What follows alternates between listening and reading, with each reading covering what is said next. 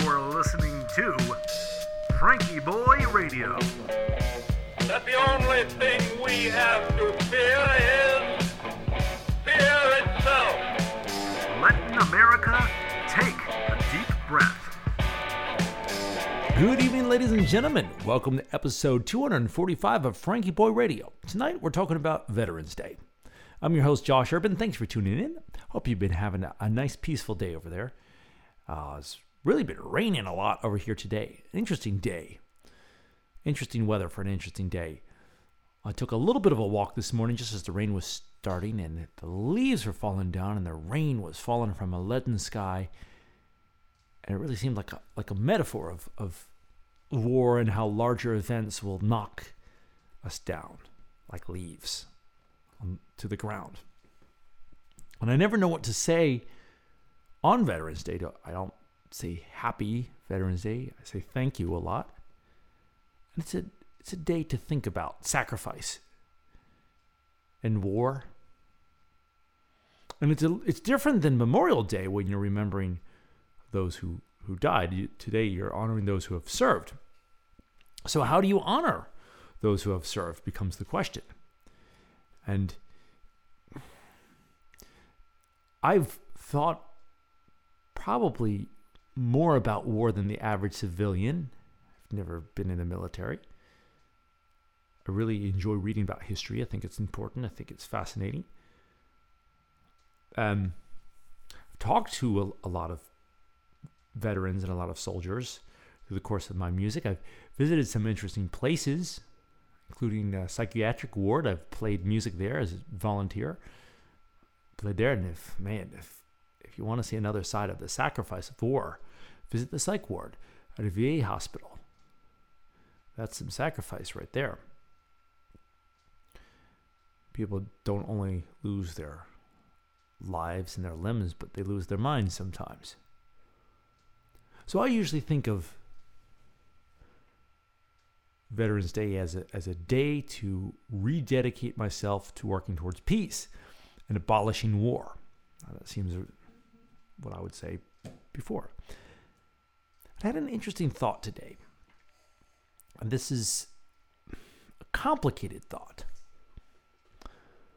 When I was a younger man marching in the anti war rallies, I always looked at the soldiers as people who are caught up in, in the gears of war, you know, visited upon by politicians who couldn't get their act together. And these guys had to go out and fight.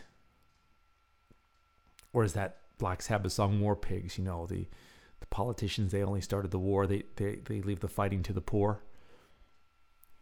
Sort of sort of uh, that. And I think in many cases that's true. I've been researching the Civil War lately, and I think that's a pertinent topic now.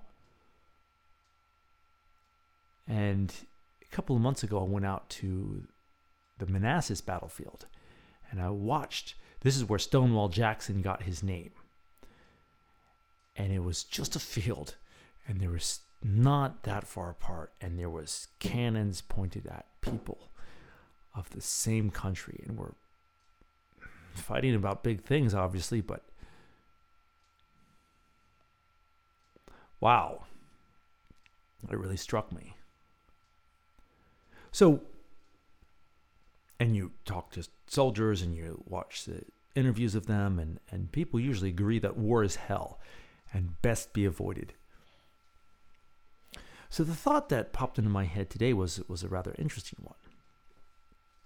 So again, getting back to my more naive view as a younger man, marching in these rallies, thinking, oh well, you know, as as humanity gets more and more enlightened, and enlightenment is a function of the passage of time. yeah, I don't know about that, but so, but back to the thought, you know, so if humanity gets more enlightened, there will eventually be this utopia that we dwell in, and war will be outlawed because, you know, we'll just pass some laws against it. And, and this is what all the artists say anyway. You know, I, I had a dream that we'd put an end to the war and we signed all the papers and we, guns and swords and uniforms were scattered on the ground. that doesn't seem to be how it works. We still have war. Why is this? Well, you could say it's because it's the malice in our hearts. And malevolence is certainly something to look at, and I think that can only be eradicated on an individual level. But today, the role of the soldier struck me as something different than it ever had before. And that is when you say no, what does that mean? When you say not here, when you draw a line, what does that mean? Is it just an abstract concept? I won't like you if you cross this line? I think in order to truly say no, what that means is if you cross the line, there's going to be a price. What is that price? Well, a soldier says the price is it's me or you, and maybe both of us. And that's an absolute that as long as we exist as humans, not only will exist, but it seems like it should exist. I was interviewing some senior buddies today at work, making another podcast out of that uh, for, for a different show. And this guy was talking about how important it is to that we talk with each other. Absolutely. So, what I mean is is I'm not saying, oh yeah, go to war. Think we need to work as hard as we can towards peace, and that starts with us. The times are so divided right now and the amount of venom that so many of us, include myself included, is spewing in private, in private, in public. Lazy choices, cut corners. These all lead to a world where we'll have more and more pointless war and carnage. And it, I think it really do starts with us. Perhaps war is just a symptom in many cases. But the idea that there are certain lines that are drawn that are backed up with blood. Well, that's an absolute. So, even hopefully at some point in the future, we will reach a point where we get good enough in our communication. We do not need to utilize that. It doesn't seem like we should put away the ability to truly and firmly say, This is a line that you cannot cross. So, to those men and women who hold that line today, with a new perspective and one that I never would have seen coming, I say thank you for your service puts it in a different light, doesn't it? I hope that makes sense. I'm still kind of formulating it. So, with those heavy, heavy thoughts, let's take some deep breaths. Go ahead and let those eyes drift gently closed. And breathe in through your nose and out through your mouth. And let us begin. Inhale one, two, three, four. Pause. One, two. Exhale. One, two, three, four. Inhale. One, two, three, four. Pause. One, two. Exhale. One, two, three, four. Inhale. One, two, three, four. Pause. One, two. Exhale. One, two, three, four.